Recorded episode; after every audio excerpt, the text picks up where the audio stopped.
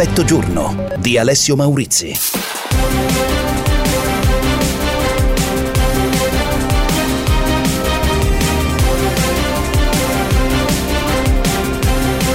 Vaccini, l'Italia accelera, dice il commissario Figliuolo, obiettivo l'80% di vaccinati a settembre per Draghi, oggi prima dose di AstraZeneca a Roma.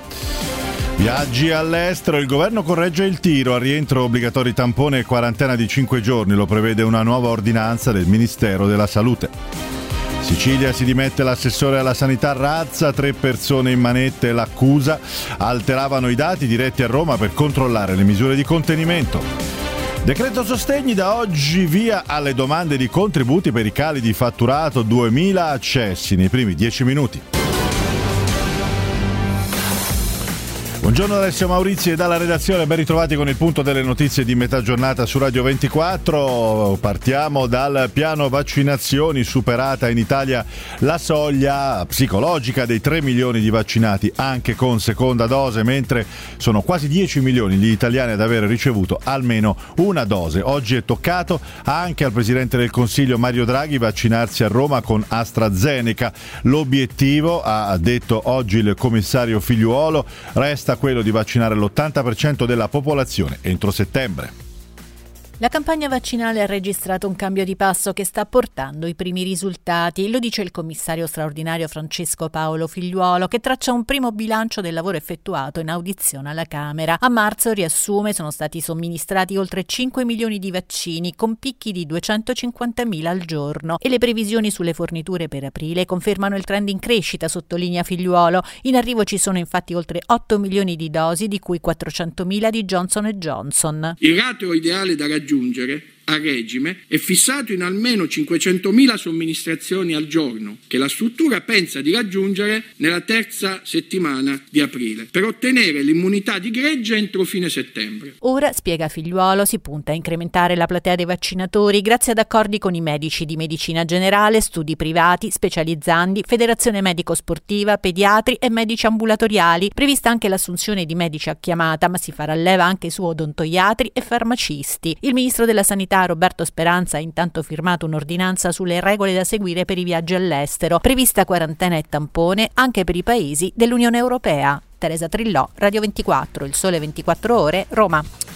Dopo l'accordo firmato ieri tra il Ministero della Salute e le associazioni dei farmacisti, parte già da oggi in Liguria la possibilità di vaccinarsi nelle farmacie. Si parte da una cinquantina di punti a Genova con l'obiettivo di coprire la fascia tra i 70 e i 79 anni. Ne parliamo ancora tra poco. Ora andiamo in Sicilia, c'è anche l'assessore regionale alla sanità tra gli indagati nell'inchiesta della Procura di Trapani sui falsi dati inviati all'Istituto Superiore di Sanità, allo scopo, sostiene l'accusa, di condizionare i provvedimenti restrittivi. I morti da spalmare in più giorni, il numero di contagi rettificati al ribasso, il tutto per evitare che la Sicilia finisse in zona rossa. Sono circa 40 gli episodi di falso documentati dagli investigatori dell'Arma, l'ultimo dei quali risalente al 19 marzo. È quello che emerge dall'inchiesta coordinata dalla Procura di Trapani con tre persone agli arresti domiciliari, tra cui un dirigente generale dell'assessorato alla salute, mentre lo stesso assessore, Ruggero Razza, risulta indagato. Sarebbero parecchi protagonisti protagonisti di quello che il GIP di Trapani definisce un disegno politico scellerato. I reati contestati a vario titolo sono di falso materiale ideologico in concorso. Il presidente della regione Nello Musumeci conferma la fiducia a Razza. Siamo stati i primi a chiedere le misure di restrizione, ha detto Musumeci. Se io stesso, insieme all'assessore Razza, abbiamo chiesto al governo nazionale due settimane di zona rossa quando tutta l'Italia faceva il possibile per rimanere in zona arancione. Ecco perché sono tranquillo. Sono certo che la magistratura magistratura farà luce. Nina Amadore, Radio 24, Il Sole 24 Ore, Palermo. E ancora un sequestro di mascherine, oltre 60 milioni giacenti in depositi di tutto il territorio nazionale in attesa di essere distribuite. Sono state sequestrate oggi dalla Guardia di Finanza della compagnia di Gorizia perché non conformi alle normative vigenti e pericolose per la salute. Si tratta di un'operazione che nasce da una precedente inchiesta della Procura di Gorizia su dispositivi di protezione assegnati alle aziende sanitarie del Friuli. Venezia Giulia. E ora con la cronaca ci occupiamo della svolta che è avvenuta nell'inchiesta sulla scomparsa nel 2009 di Barbara Corvi. A oltre 11 anni dalla scomparsa di Barbara Corvi, i carabinieri di Terni hanno arrestato il marito Roberto Lo Giudice, indagato da sei mesi insieme al fratello per omicidio e occultamento di cadavere. Lo Giudice fu il primo a denunciare la scomparsa della moglie il 27 ottobre 2009 dalla casa di Montecampano di Amelia, in Umbria. Da quella data nessuno ha più avuto notizie della donna, 35 anni, con due figli. In un primo momento le indagini furono archiviate, ipotizzando un allontanamento volontario. Poi, a luglio 2020 la riapertura del fascicolo da parte della procura ternana grazie alle dichiarazioni di un pentito d'indrangheta. Anche la cognata di Barbara Corvi, Angela Costantino, moglie del boss Pietro Lo Giudice, scomparve nel nulla nel 1994. Vent'anni dopo, un'indagine della squadra mobile di Reggio Calabria portò alla condanna di due persone, sempre legate alla famiglia Lo Giudice, con l'accusa di omicidio. Livia Zancanera, Radio 24, Il Sole 24 Ore. È tornata la protesta degli ambulanti dei mercati contro la chiusura per l'emergenza sanitaria a Torino dopo le catene dei giorni scorsi. Oggi centinaia di furgoni partiti dall'Allianz Stadium hanno attraversato la città per raggiungere la centrale piazza Vittorio. Se continuano a tenerci chiusi, ha detto Gianfranco Nardozzi, presidente del sindacato Goia, da domani metteremo i nostri banchi comunque nei mercati con o senza permesso. E oggi sit-in di protesta dei lavoratori all'Italia, ancora senza stipendio nel mese di marzo. Dopo il blocco dei prestiti dello Stato da parte di Bruxelles, i sindacati hanno incontrato il ministro sviluppo Giorgetti, ne parleremo ancora più avanti nel corso di effetto giorno.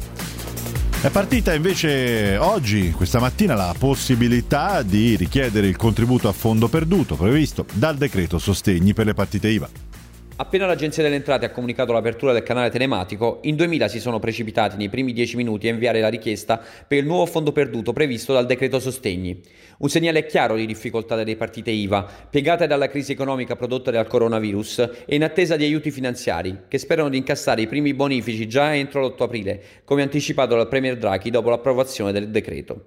Il nuovo fondo perduto, per cui il governo ha stanziato poco più di 11 miliardi di euro, si basa su due parametri: un calo del fatturato di almeno il 30% calcolato nel confronto tra la media mensile 2020 e quella del 2019 e non aver avuto ricavi o compensi superiori a 10 milioni di euro nel 2019.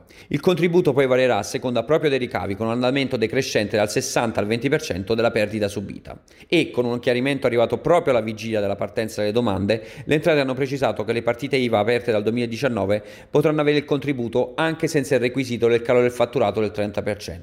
Nonostante il dato delle 2000 richieste in 10 minuti reso noto dal vice ministro all'economia Laura Castelli, va ricordato che non è un click day e per presentare le domande ci sarà tempo fino al 28 maggio. Giovanni Parente, Radio 24, Il Sole 24 Ore. Adesso andiamo all'estero, i leader cinesi hanno approvato una profonda riforma del sistema elettorale di Hong Kong che tra l'altro riduce il numero dei seggi a elezione diretta e invece assicura la maggioranza dei parlamentari dell'ex colonia eh, vagliata e selezionata da comitati di fiducia del governo di Pechino.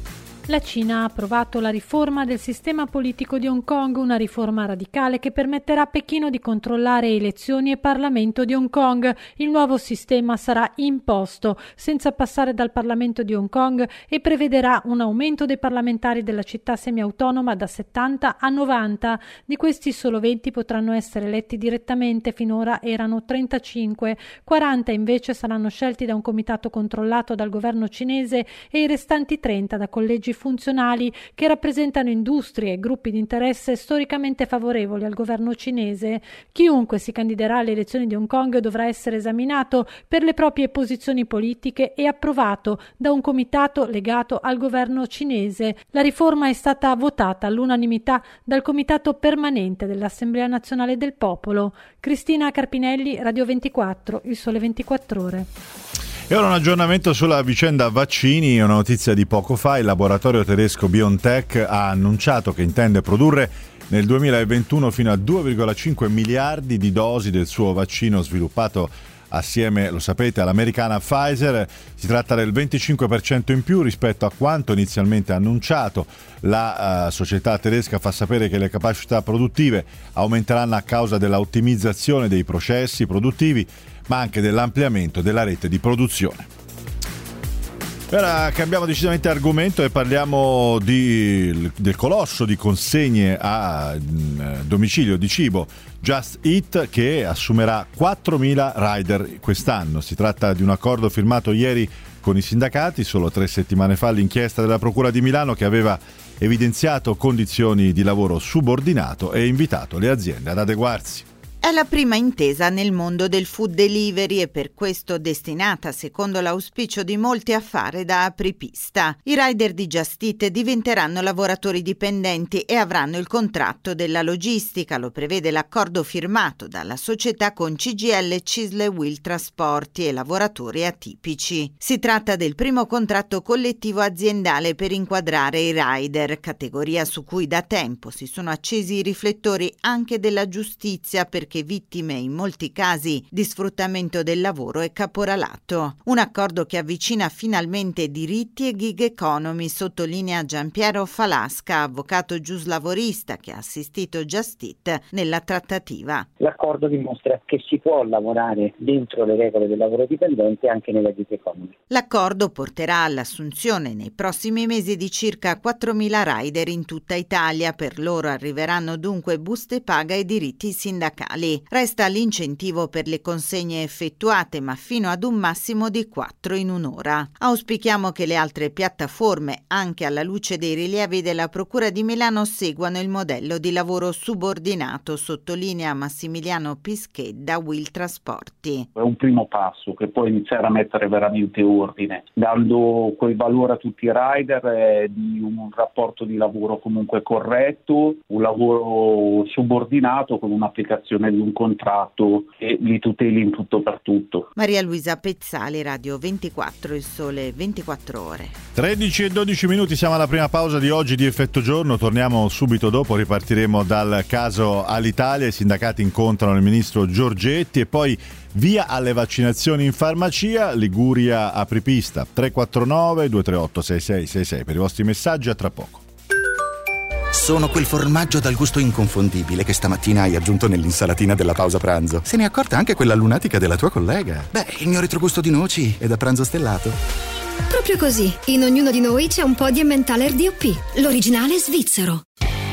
I trasporti e la logistica delle merci sono da sempre un elemento chiave per la crescita economica di un paese. Ma qual è il loro futuro in Italia? Dalla ferrovia al mare, dal cargo aereo a quello stradale all'intermodalità, la parola chiave per l'evoluzione dei trasporti è sostenibilità, non solo ambientale ma anche economica e sociale. Non perdere l'appuntamento con i trasporti nell'era della transizione ecologica. Digital Roundtable, venerdì 9 aprile alle 16 con Massimo De Donato l'evento digitale di Radio 24 per capire insieme agli esperti quale sarà il futuro dei trasporti e della logistica in Italia. Partecipa online. Info e iscrizioni su radio24.it, sezione iniziative speciali. In collaborazione con Man in Mangia Strada. Vieni a scoprire la nuova Man Truck Generation, Simply My Truck. E con L'Isplan si impegna per una mobilità sostenibile a zero emissioni. What's next? Strade in diretta. Un rinnovato saluto a voi che siete all'ascolto. A causa di lavori si registrano code sulla 14 Bologna-Taranto tra Bologna-San Lazzaro e il bivio per il ramo Casalecchio in direzione Bologna. Code poi vicino Roma sulla strada statale 148 Pontina tra Castel di Decima e Spinaceto in direzione della capitale. È tutto per questo appuntamento, ci risentiamo più tardi, fate un buon viaggio.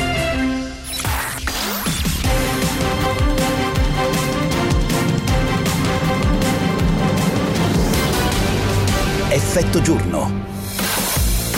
Vaccini d'Italia accelera, dice il commissario Figliuolo, obiettivo l'80% di vaccinati a settembre per Draghi, oggi prima dose di AstraZeneca. Viaggi all'estero, il governo corregge il tiro al rientro obbligatori, tampone e quarantena di 5 giorni, lo prevede il Ministero della Salute. Sicilia si dimette l'assessore alla sanità Razza, tre persone in manette, l'accusa alteravano i dati diretti a Roma per controllare le misure di contenimento. All'Italia lavoratori senza stipendio a marzo, sit-in di protesta dei sindacati davanti al Ministero dello Sviluppo. Il piano identifica tre linee operative per la condotta di una campagna rapida. Il ratio ideale da raggiungere a regime è fissato in almeno 500.000 somministrazioni al giorno, che la struttura pensa di raggiungere nella terza settimana di aprile, per ottenere l'immunità di gregge entro fine settembre. Allora, così il commissario Figliuolo oggi è intervenuto alla Commissione riunita affari sociali di Camera e Senato, ha fatto un po' il punto sulla eh, campagna di vaccinazione, ha detto siamo di fronte a un cambio di passo eh, che sta portando i primi risultati, 7 milioni e 600 mila dosi nel mese di marzo, la metà di tutte quelle che sono state consegnate nel primo trimestre. Uh, ci sono 8 milioni di dosi in arrivo uh, nel mese di, uh, di, aprile e poi avete sentito l'obiettivo confermato di vaccinare l'80% della popolazione italiana entro, entro, il 30 di settembre. Ne parleremo ancora più avanti. Adesso, adesso invece è giusto comunque farvi riascoltare un passaggio dell'intervento di oggi di Figliuolo in commissione.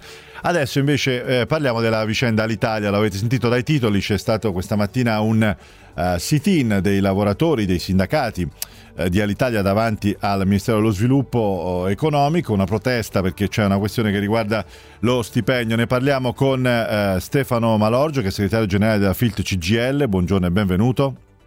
Buongiorno, buongiorno a voi. E anche con Andrea Giuricin, economista dei trasporti all'Università di Milano Bicocca. Buongiorno Andrea.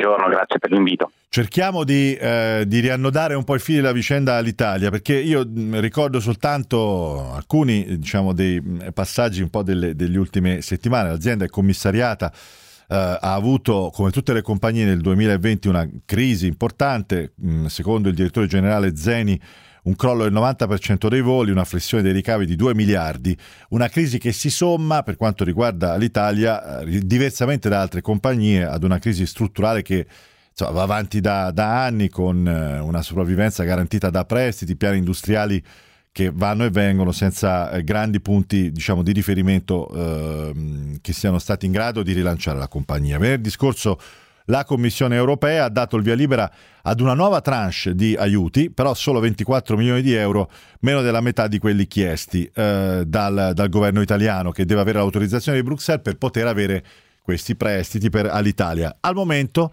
i dipendenti eh, della compagnia, questa fino a qualche ora fa, non so se la vicenda si è sbloccata, ma l'Orgio sono senza stipendio per quanto riguarda marzo, normalmente lo stipendio viene pagato il 27 del mese e quindi insomma eh, c'è un po' di agitazione. Oggi Cosa, uh, di, so che avete incontrato Giorgetti, tra l'altro, giusto?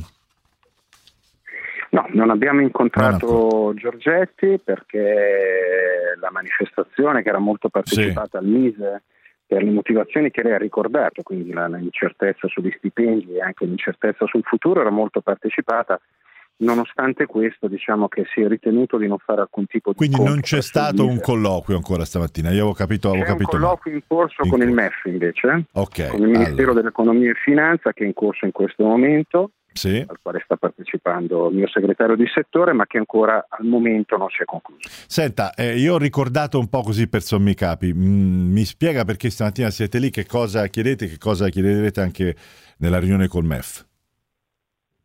Ma intanto siamo lì per due motivi. Eh, noi avevamo già manifestato venerdì con una grande manifestazione a Fiumicino, oggi ce n'è stata un'altra, sintomo della preoccupazione che c'è innanzitutto sulla situazione dei, degli stipendi. Eh, la comunità europea ha liberato metà insomma, delle risorse che fu- sarebbero state necessarie per poter procedere al pagamento dello stipendio ed oggi i lavoratori sono senza stipendio e di questo noi pensiamo che qualcuno si debba fare carico ovviamente. Il secondo elemento è che non ci convincono le voci che sono e che stanno emergendo sui rapporti con l'Europa. Eh, non ci convince, riteniamo che ci sia una volontà di non far partire una compagnia nazionale, perché se mettiamo assieme le posizioni che la Commissione europea ha espresso al governo italiano, che anche nel governo ci risulta abbiano creato parecchia irritazione, mi pare di capire che è evidente che non si vuole la, la partenza di una compagnia aerea nazionale e, ed è chiaro che questo lascia un'ombra sul futuro di migliaia di lavoratori.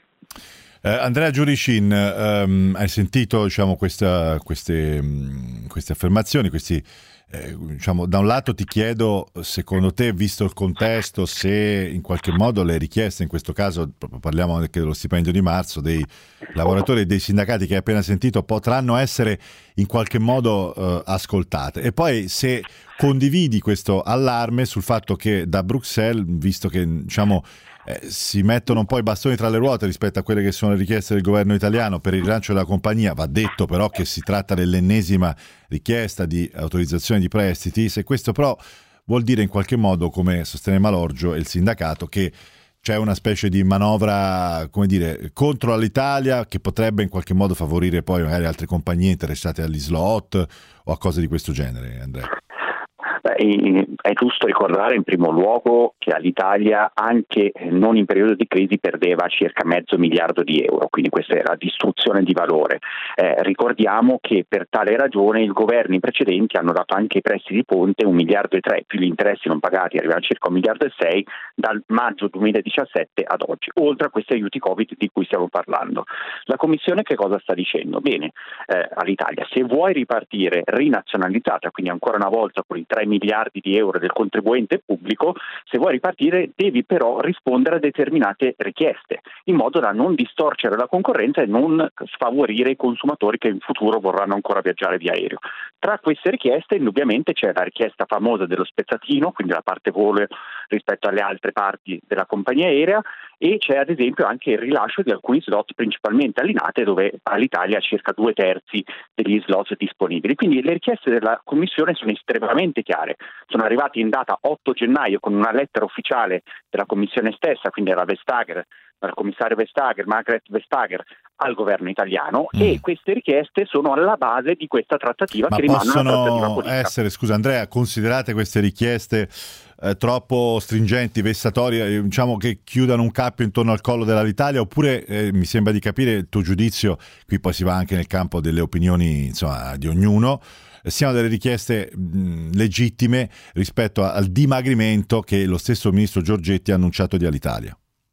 Beh, dal mio punto di vista personale, eh, la Commissione europea ha fatto delle richieste del tutto legittime da questo punto di vista. È chiaro che proprio da partire da quelle richieste il nuovo governo sta cercando di trattare per trovare una soluzione leggermente diversa, un pochettino più favorevole alla ripartenza di vita della cosiddetta Newco.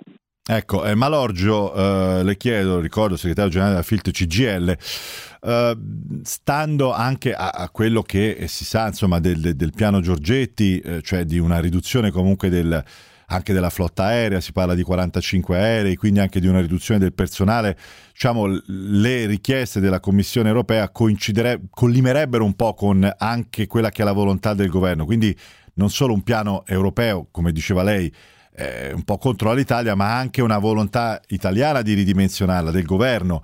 In queste condizioni eh, cioè, stareste in un, in un, contesto del genere, in un accordo del genere, o, oppure qual è la vostra posizione? La nostra posizione è quella che le dicevo prima, se si vuole far nascere una compagnia aerea sulla quale ricordo sono in ballo 3 miliardi di investimento pubblico, non si può aderire alle richieste che vengono fatte dalla Commissione europea che non consentirebbero la nascita di una compagnia aerea nazionale. Perché guardi, la traduzione di quel numero di aeromobili, la traduzione della cessione degli slot sull'Inate che interessano, guarda caso, più che altro Germania e Francia. Ricordo che dall'Inate avviene l'alimentazione degli hub europei eh, da, da, Parigi a, a Francoforte e anche a Londra con la partenza da Milano e gli elementi di discontinuità sul tema della manutenzione dell'handling, se li mettiamo assieme, significa che quella compagnia aerea non ha né numeri né forze per poter partire. Io credo che l'elemento di discontinuità vera sia nel fare una compagnia aerea che sta in piedi da sola. Questo è un punto di sfida vero ed è un punto di sfida che va a... Però io non ho ancora capito una cosa. Non può stare sì. in piedi da sola se non ci sono questi elementi. Chiaro, diventa assolutamente chiaro. complicato, diventa un modo di dire che non parte. Però le chiedo ancora una volta, eh, mi spiego meglio, forse Malorgio, se secondo lei queste richieste di Bruxelles sono, de- definiscono un perimetro più stretto di quello che vi ha delineato invece Giorgetti o se invece... Eh... Noi, mm. Intanto preciso che noi Giorgetti non ci ha mai incontrato e non ha mai delineato assolutamente nulla. Le informazioni che abbiamo sul tema dell'Italia sono informazioni che arrivano dalla stampa, nient'altro e registro insomma un punto, come posso dire, quantomeno di difficoltà visto che sono in ballo. la necessità di un ridimensionamento, visto il crollo dei voli, visto le difficoltà di Alitalia fin qua, visto le perdite accumulate, questo sembra in qualche modo un passaggio inevitabile, no? Ma guardi, il crollo dei voli è un punto di partenza della compagnia. Qual è il piano di sviluppo di quella compagnia se gli, se, se gli si tarpano le ali in questo modo in partenza? Diventa assolutamente complicato intercettare la crescita del mercato del, del trasporto aereo che, guarda caso, negli altri paesi sta già ripartendo. Un conto è dire che quella compagnia dovrà avere le condizioni per intercettare quel traffico, un conto è non permetterglielo. Questo è il punto vero, non si può dimensionare una compagnia aerea sul traffico che c'è oggi perché significa non dimensionare quella compagnia aerea. Io la ringrazio, Malorgio, l'ultimo commento lo chiedo però a Giuricin velocissimamente, qual è, eh, perché mm, Malorgio dice è un problema della compagnia, no? però c'è un orizzonte per le compagnie anche a livello internazionale, cioè nel mondo insomma no? di, questa, di questa crisi. Esattamente, ricordiamo che l'Italia trasportava solamente il 7,8% dei passeggeri da e per l'Italia prima di questa crisi Covid, quindi era già una quota di mercato molto limitata. Il problema è generale però per tutte le compagnie, per tutto il settore aereo, tutto il trasporto aereo. Noi dobbiamo cercare di far ripartire questo trasporto aereo il più in fretta possibile e questo si fa tramite delle condizioni di favorire un po' tutte le compagnie che vogliono investire in Italia. Eh, chiaramente investimenti privati piuttosto che investimenti pubblici che come abbiamo visto negli ultimi invece decenni in Alitalia sono andati perduti. Quindi è sì. necessario prima di tutto pensare a tutto il settore aereo. Grazie, grazie ad Andrea Giuricini e anche a Stefano Malorgio, segretario della FILT eh, CGL. Dunque, insomma, vedremo poi se da questo incontro che è ancora in corso, abbiamo saputo adesso in tempo reale, al Ministero eh, dell'Economia mm, eh, tra eh, appunto il governo e i sindacati se emergerà qualche spiraglio intanto su questa questione dello stipendio per quanto riguarda il mese di marzo dei dipendenti all'Italia ma insomma, più in generale sul futuro della compagnia. Adesso torniamo, eh, torniamo, per un momento alla questione del canale di Suez, perché come sapete si è sbloccato eh, dopo che è stata diciamo, rimessa in careggiata la eh, porta container che ha aveva bloccato per diversi giorni il eh, canale. Tra le oltre 15 imbarcazioni che hanno partecipato alle operazioni per disincagliare la Ever Given c'è anche un rimorchiatore battente bandiera italiana, il Carlo Magno costruito dalla Rossetti eh, Marino di Marina di Ravenna. È con noi Stefano Silvestroni che è il presidente della Rosetti. Buongiorno. Buongiorno, piacere di essere ascoltato. Ecco, grazie per aver accettato il nostro invito. Allora, c'è un po' di così, insomma, è stato un, un evento che ha monopolizzato un po' anche l'attenzione de, del mondo, insomma, un fatto così, non so se aveva dei precedenti, intanto le chiedo questo, lei si ricorda a memoria di un incagliamento del canale Suez? Beh, eh, con delle conseguenze così gravi come um, ha determinato questo incaglio, no. Mm. Certamente nella storia se ne sono verificati. Sì, problemi, Io sono un marinaio, sì. per cui registro con curiosità, ma di, con effetti di questa dimensione nessuno che mi ricordi. Ecco, ecco questo rimorchiatore, che lei è il costruttore di questo rimorchiatore, no? che ha una potenza di 10.880 cavalli, leggo, che mm, io non me ne intendo, sono molti, moltissimi. Eh sì, è una potenza ragguardevole che garantisce la possibilità di ehm, esprimere una forza di tiro, una trazione sul sì. cavo di rimorchio eh, dell'ordine di, di 150-200 tonnellate, quindi è una forza, una forza molto, molto importante. Ecco, insomma, normalmente come viene impiegato un rimorchiatore del genere? Cioè quali sono i suoi impieghi? Perché appunto, visto che l'evento incagliamento de, di una eh, nave come quella nel canale Suez è raro, cioè, normalmente vi occupate di qualcosa di simile, ma di cosa? Dunque, innanzitutto ci tengo a precisare che noi siamo i costruttori sì, certo, eh, del mezzo, quindi non abbiamo non questa conoscenza di dettaglio delle operazioni che sono state fatte in questi giorni. Tuttavia immagino che l'impiego sia stato richiesto di questo rimorchiatore poiché ne è nota la eh, potenza e la forza di tiro sono pochi rimorchiatori al mondo con una forza di tiro così grande. Cioè servono eh, per muovere, che ne so, le navi nei porti, le... piuttosto che appunto... Eh, allora, questo, allora, questo, tipo di rimorchiatore è progettato e costruito per fare grandi, soprattutto per fare i grandi trasporti internazionali da porto a, a porto. porto quindi traver- tras- eh, attraversare gli oceani con grandi carichi a rimorchio. Un vero e proprio carattrezzi del mare, insomma. Sì, sì, sono attrezzi del mare, ma questi, come in, in questo caso, eh, eh, avendo una forza così rilevante, si è pensato di provare a coinvolgere anche la forza di questo mezzo per aggiungerla a quella di altri rimorchiatori per esercitare un forte tiro che unito a un po' di alleggerimento del carico e un po' di dragaggio l'insieme di queste cose potesse ha reso possibile. l'effetto che finalmente è stato, è stato raggiunto. raggiunto. Ecco, è stato quindi raggiunto, noi sì. abbiamo ascoltato con orgoglio di italiani e anche di cantiere costruttore questa cosa si è visti spettatori, diciamo così, interessati e orgogliosi. Ecco. Assolutamente. Io la ringrazio Stefano Silvestroni, presidente della Rosetti Marino di Ravenna, per essere stato con noi. Insomma, ci piaceva anche l'idea di, così, di raccontare da questo punto di vista questo fatto incredibile di questo incaglio di questa nave eh, che poi è stata sbloccata con l'impiego di questi super carattrezzi del mare, super rimorchiatori, usiamo le parole correttamente, come anche questo uh, qua uh, costruito in Italia. 13 e 30, facciamo la seconda pausa di oggi, torniamo tra poco e saremo in Liguria dove oggi apripista in Italia inizia la possibilità di vaccinarsi in farmacia. 349 238 6666 a tra poco.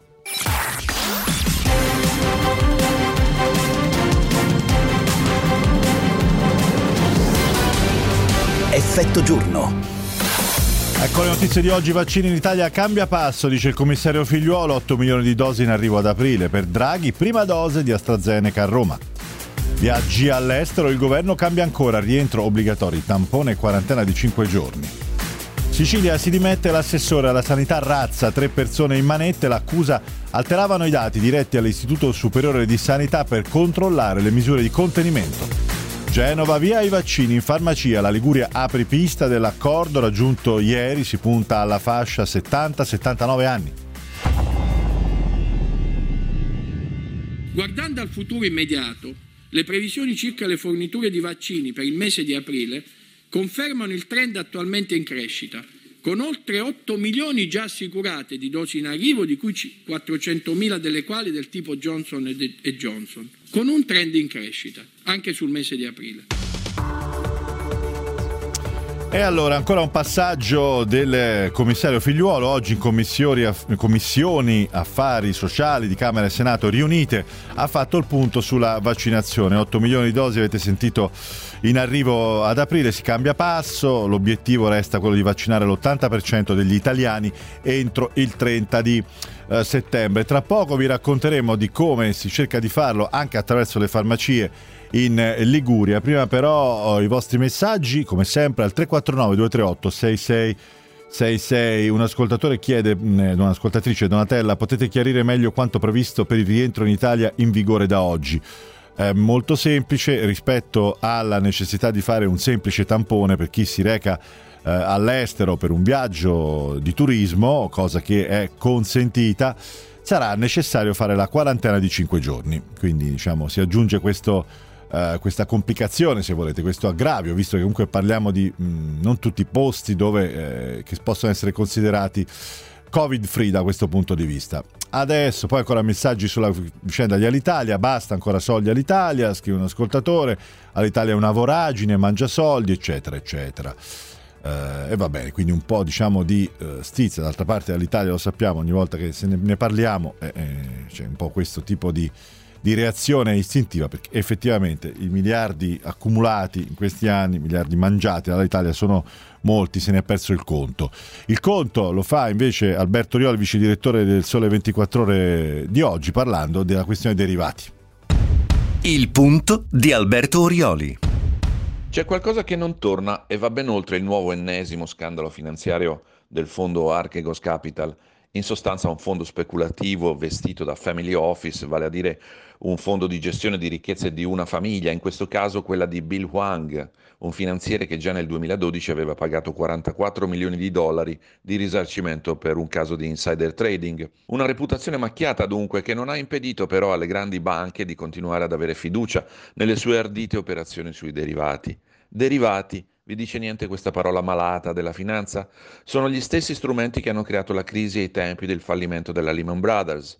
In questo caso le speculazioni di Wang hanno usato al massimo la cosiddetta leva, vale a dire l'esposizione debitoria per acquistare azioni al di fuori dai circuiti formali dei listini e spesso concentrate su pochi titoli, fino al 10% del capitale.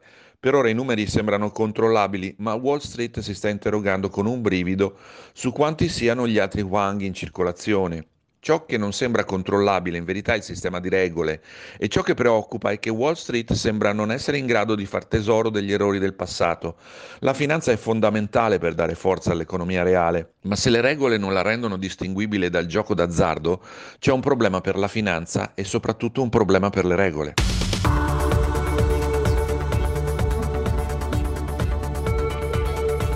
E 39 minuti, buongiorno al nostro Andrea Ferro da Genova. Ciao Andrea. Ciao Alessio, un saluto agli ascoltatori. Allora, eh, caro Andrea, oggi per la tua regione e anche per Genova è una giornata importante perché insomma, è solo ieri è stato firmato l'accordo tra il Ministero della Salute e le associazioni dei farmacisti di categoria per la possibilità di appunto vaccinare in farmacia. Genova si era, la Liguria si era mossa per tempo e oggi effettivamente dopo le prenotazioni si comincia a somministrare. Tu sei andato in una di queste farmacie, raccontaci un po' cosa, com'è andata, cosa hai visto, come funziona questo accordo Andrea.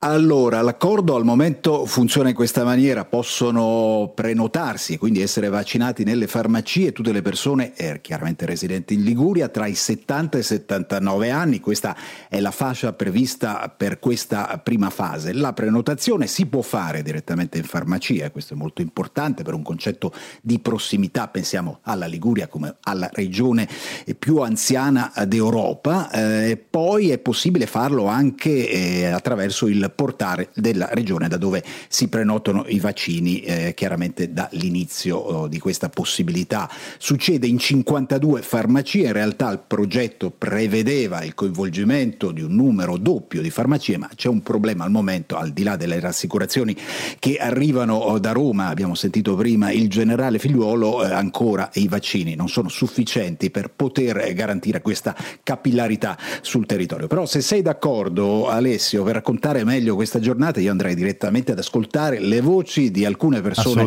che sono state vaccinate. Ascoltiamole. Sì, ho appena fatto il vaccino e adesso sto benissimo, sono molto felice di averlo fatto. Sono stata una delle prime stamattina. Non immaginava di venirlo a fare in farmacia? No, non immaginavo, però ho letto sul giornale questa notizia che le farmacie aprivano. Ieri sono passata in farmacia e mi hanno dato immediatamente, proprio per oggi, l'appuntamento per cui ne ho approfittato. Fino a pochi giorni fa, dai 70 ai 79 anni non c'era spazio, cioè no, non, non era prevista la vaccinazione. Poi mio figlio si è accorto che erano uscite fuori le farmacie, mi ha prenotato subito. Vale la pena farlo? Vale la pena, sì. Più di 10 milioni di vaccinati, ci sono stati 13 morti, uno forse crede più ai medici che dicono che probabilmente non era la causa il vaccino. Ogni anno 600.000 persone si beccano una trombosi in Italia. Ma non ho sentito niente, come se proprio ho detto, bella fatta la puntura. Questo AstraZeneca non fa paura? No, no, no, no.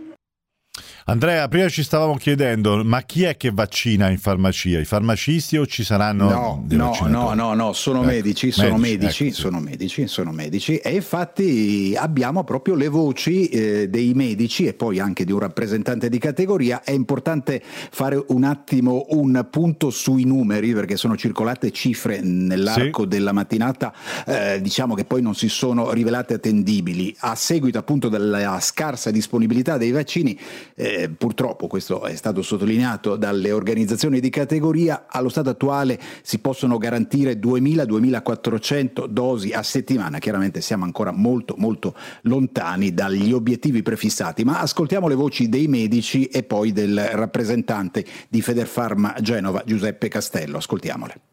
Finora è andata molto bene, le persone sono contente, e hanno reagito bene, la prima signora che si è seduta al momento in cui abbiamo detto facciamo il vaccino ha detto oh finalmente, quindi è sollevata insomma, contenta e noi con lei. Ecco, ma questo discorso dell'AstraZeneca qualcuno ha fatto qualche domanda particolare, c'era un po' di timore che alleggiava? Assolutamente, per ora per i primi che abbiamo fatto nessuno ha fatto nessuna domanda tendenziosa, nessuno si è lamentato di qualcosa, tutti soddisfatti e contenti di doverlo fare al giorno, posso dire a settimana perché poi varia da giorno a giorno, sulla Liguria saranno circa al momento purtroppo solo 2000-2200 vaccini. Noi con queste 52 farmacie eravamo pronti con oltre 5000 vaccini alla settimana, ma purtroppo il contingentamento, come ben sapete, a livello nazionale, neanche Ligure, del vaccino AstraZeneca ci ha costretto a ridimensionare completamente la forza vaccinale. Quello che purtroppo sta avvenendo è che anche altre farmacie sarebbero pronte ad entrare eh, per arrivare a una forza di circa 120-150 sulla regione Liguria con una forza vaccinale di oltre 10.000 vaccini alla settimana, ma se non arrivano i vaccini non possono entrare nuove farmacie. Grazie al nostro Andrea Ferro da Genova, questa dunque la situazione per quanto riguarda la possibilità di vaccinarsi in farmacia in, eh, in Liguria, la prima regione a dotarsi di questa diciamo, possibilità.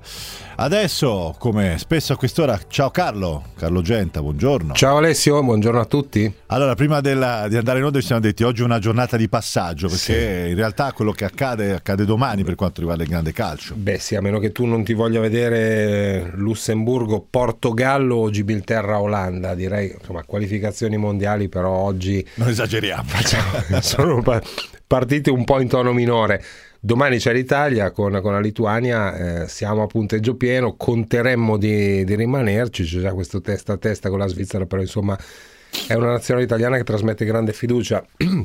oggi più che altro è il giorno dei simboli perché è stato presentato, l'abbiamo visto anche oggi sui giornali, il nuovo simbolo dell'Inter, no? il nuovo stemma, stemma, dell'Inter, beh, bello, stilizzato. Bello. Cioè, sì, è difficile farlo, farlo vedere per radio, però certo. insomma è, c'è questo trend del rinnovamento del logo, ma ha presentato anche il nuovo logo del, delle Olimpiadi di Cortina 2026 perché c'era, sai che c'era questo ballottaggio, ballottaggio tra la Pellegrini e Tomba sondaggione eh, non ricordo chi presentasse il logo in bianco sì. con il 26 stilizzato bianco su sfondo sì. bianco, l'altro era tricolore, credo fosse quello di, di Tomba, ma vado, vado, così a, vado così a memoria, comunque il logo sarà quello lì insomma no, non sono entusiasmanti né l'uno né l'altro tra i due comunque avrei votato anche io quello. non passano alla storia questi no. loghi in realtà. Poi Prima passino alla storia delle Olimpiadi. quello che conta sono poi i giochi. Grazie Carlo. Ciao, ci ritroviamo naturalmente con tutti i convocati dopo il giro delle 14 adesso è il momento tra pochi secondi di Giulia Crivelli Effetto Mondo.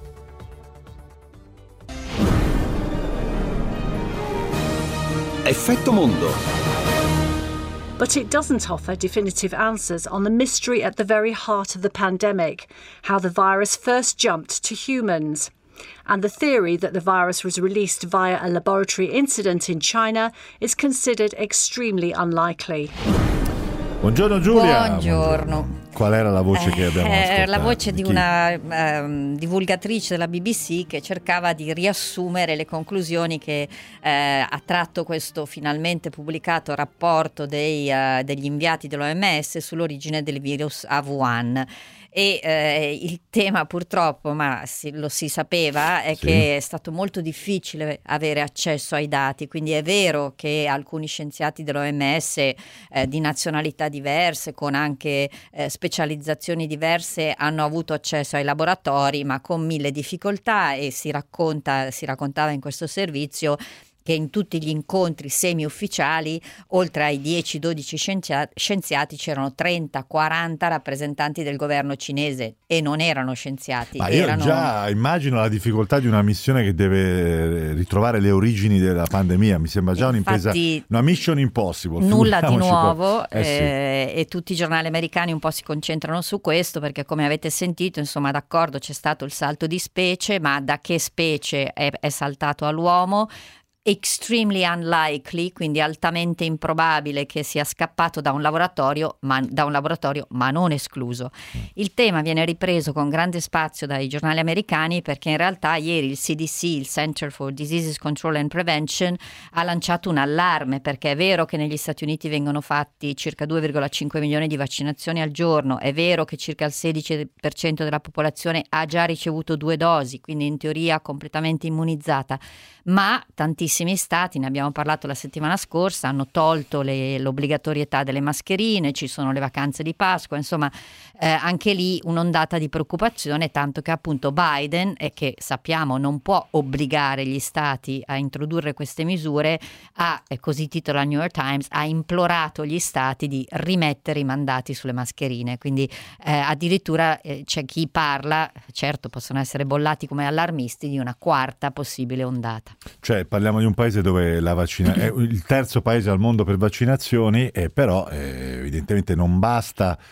Anche eh, perché se non tenendo duro anche sulle altre misure. Insomma. Lì c'è una variante a cui è stato dato un nome alfanumerico, quindi eh, forse per fare un po' meno paura, non lo so, per, per non incolpare nessuno, visto che è variante inglese e variante brasiliana, Sì. diventa subito così un capro espiatorio. Però anche lì ne stanno, ne stanno venendo fuori tante, quindi eh, le case farmaceutiche sparano comunicati a raffica su quanto sono già impegnate nel modificare il vaccino per eventuali varianti, però le incognite, questo appunto i- gli scienziati continuano a cercare di, eh, di tenere calmi tutti quelli che, eh, vista la, la- la campagna vaccinale, appunto stanno approfittando per esempio per le vacanze di Pasqua. Eh, notavo comunque guardando la classifica internazionale eh, che è disponibile eh, su internet la incredibile performance del Cile, eh, che è il terzo paese al mondo per vaccinazioni. Sì, Incredibile. è tra l'altro un'eccezione proprio anche all'interno del Sud Sì. America e poi ovviamente sui giornali americani c'è anche molta cronaca su questo primo giorno dove in realtà ci sono state solo di- dichiarazioni Sì. iniziali del processo per l'assassinio di George George, Floyd, eh, e alla- a, a tutti i presenti in aula, quindi anche alla giuria, è stato fatto vedere quel video di nove minuti eh, in cui il, eh, il poliziotto all'epoca, oggi già ex poliziotto Derek Chauvin, eh, con il suo ginocchio ha di fatto soffocato e quindi assassinato George Floyd. Cos'altro abbiamo in prima pagina sui titoli, sui giornali internazionali? Giulia? Beh, naturalmente la- il, il lato B, eh, quasi tutti fotografano il lato B della Ever Given, Sì. la grande nave cargo dell'armatore Ever, Evergreen, che adesso eh, dovrà essere come, le si- come se le si facesse un'autopsia da viva, cioè bisogna, verrà parcheggiata in un lago, sostanzialmente ormeggiata naturalmente, e si cercherà di capire qual è stato il peso del, eh, dell'errore umano e eventualmente eh, com- come, eh, come correggere eh, le, le pecche della- dell'autorità del canale di Suez. Molti quotidiani, tra i quali Financial Times, sottolineano che comunque in questo caso l'Egitto si è comportato molto bene, nel senso grande trasparenza, molte, con- molte conferenze stampa dove si aggiornava in tempo reale il- sulla, sulla situazione dei lavori, quindi Alcuni, alcuni, eh, alcune cose andranno sicuramente migliorate, però eh, si dice è stato un, un buon, un buon, eh, un buon, così, una buona prova ecco, dell'autorità di Suez. Tra l'altro ovviamente il canale di Suez che di recente era stato riampliato è importantissimo dal punto di vista economico per le entrate dell'Egitto e anche per l'immagine dell'attuale presidente. Quindi, eh, però questo non, non era scontato che ci fosse tanta trasparenza anche nell'ammettere gli errori. Stiamo seguendo anche in Gran Bretagna insomma, gli sviluppi con i vari annunci, i vari step che di tanto in tanto Boris Johnson diciamo, eh, rilancia, no? Sì, eh, i tabloid naturalmente sono, hanno i titoli più orlati, il Daily Mail, What are we waiting for? Ma cosa aspettiamo ancora? Perché ricordiamolo sempre, mancano sette settimane a una completa riapertura di tutte le attività eh, del Regno Unito, tant'è che il titolo è appunto So Seven Weeks Till Britain Truly Unlocks, quindi quindi fino a quando finalmente abbandona il lockdown. Intanto però ci sono le foto di chi ha potuto approfittare di questo primo step, quindi uscire all'aria aperta senza la mascherina, the rule of six, quindi la, la, regola dei sei.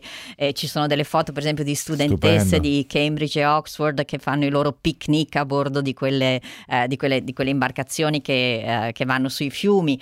Eh, quindi insomma la gente ovviamente ne sta approfittando, i dati sono quelli che sappiamo, il dato più basso da sei mesi nel numero di infezioni, non una singola morte per Covid a Londra e, e così in metà del paese, questo era domenica.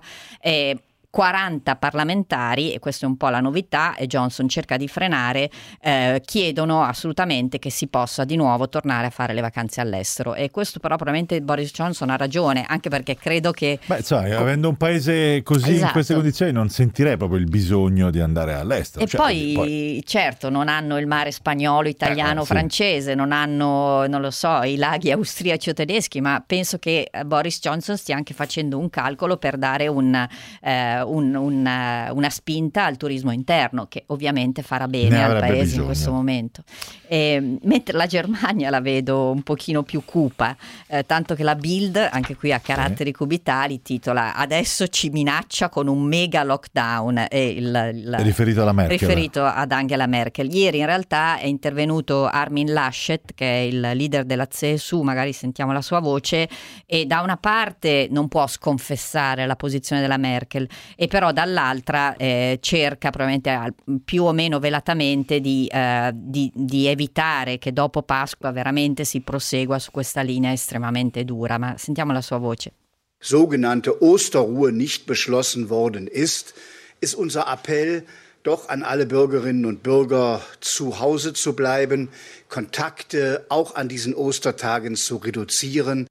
Quindi zu Hause zu bleiben Alessio, mi sembra che casa, eh, a casa, zu stai zu Hause eh, e ridurre al minimo i contatti per Pasqua, del resto è un po' quello che ci stanno dicendo tutti, però eh, molti giornali tedeschi leggono in questa, eh, in questa quasi veramente appello al paese fatto da Laschet che non avrebbe l'auctoritas per fare questo tipo di appelli eh, che la fronda eh, all'interno del grande, del grande campo del, centro, del centrodestra tedesco contro la Merkel in effetti al di là dei titoli scandalistici della Bild esiste e eh, probabilmente insomma bisognerà vedere veramente dopo Pasqua come sono i dati se anche, anche in Germania si assesta la curva perché l'emergenza sanitaria esiste come esiste in Francia lì mi ha fatto molto effetto se abbiamo proprio dieci secondi, eh, lo, perché beh, la Francia è un po' il mito della, eh, del suo abbiamo, Stato. Sì dell'efficienza della, eh, di tutte le strutture pubbliche, è uno Stato centralizzato, non certo federalista come il nostro, e però Le Figaro oggi titola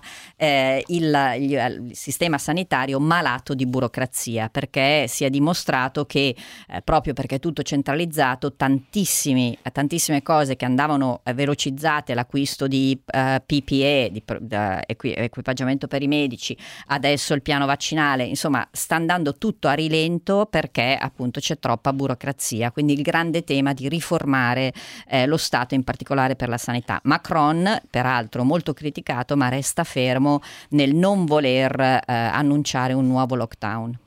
Allora, abbiamo ancora qualche secondo, sì, per chiudere velocissimamente, su, proprio 30 secondi però sul Brasile, ce l'hai? Perché sì, certo. sei ministri ha cacciato via Bolsonaro. Sei col, cacciato tra l'altro quello che aveva detto pochi giorni fa che non avrebbe mai cacciato, cioè il ministro degli esteri e eh, su O Globo c'è questa vignetta, Bolsonaro è un serpente lunghissimo e il, dentro nel suo, nel suo, nel, all'interno di questo serpente sta masticando tutti i suoi ministri.